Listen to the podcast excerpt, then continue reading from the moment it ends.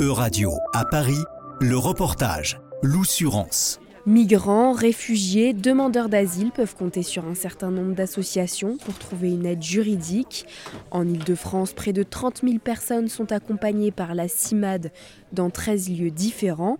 Guénola Le Talendier, délégué national de l'association dans la région. Ici, dans le 17e, c'est la hum, permanence dite de Batignolles. On reçoit donc euh, plusieurs euh, fois par semaine. Donc il y a le mercredi et le jeudi, c'est euh, un accueil en physique. Donc des personnes se présente, avec ou sans rendez-vous, euh, pour, euh, alors, euh, pour plein, plein de questions différentes. On peut avoir des cas donc, de demande de régularisation par le travail, pour la vie familiale, on a des cas aussi de jeunes majeurs, enfin on a vraiment un, large panel sur les questions de, régularisation. On a des demandes d'asile qu'on accompagne. On accompagne ensuite les personnes réfugiées pour euh, l'accès à, leurs droits. Dans le local de la CIMAD à Paris, les rendez-vous s'enchaînent. Et là, vous envoyez, vous l'envoyez à la Et ensuite, il faut attendre deux ans avant de revenir.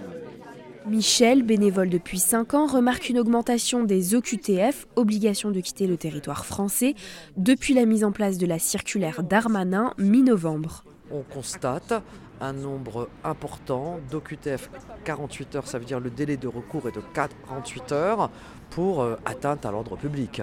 C'est-à-dire qu'en fait, là, ce matin, on a eu des jeunes en scooter qui sont arrêter dans le 16e euh, et à qui on a demandé des papiers, ils n'en avaient pas. évidemment, ils ont eu immédiatement pour menace à l'ordre public.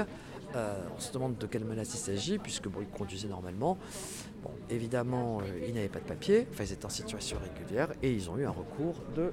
Enfin, une OQTF, pardon, avec 48 heures de délai de recours. Selon la bénévole, la dématérialisation des préfectures, avec des démarches administratives qui se font de plus en plus en ligne, pose également problème les gens n'arrivent pas à obtenir de rendez-vous.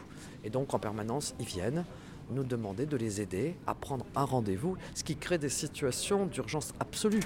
Parce que certains ont une carte de séjour qu'il faut renouveler, euh, ils sont salariés, ils ont un logement, et n'arrivant pas à renouveler leur carte de séjour, ben, qu'est-ce qui va se passer? Ils vont perdre leur, euh, leur travail et ils vont perdre leur logement. Donc ça fait des euh, ni ni, ni régularisables, ni reste. Voilà, donc c'est extrêmement compliqué et ça on le voit de plus en plus dans nos permanences aujourd'hui. Bénévoles et salariés de la CIMAD ont tous le projet de loi Immigration 2023 en tête, prévu en France pour le premier trimestre de l'année.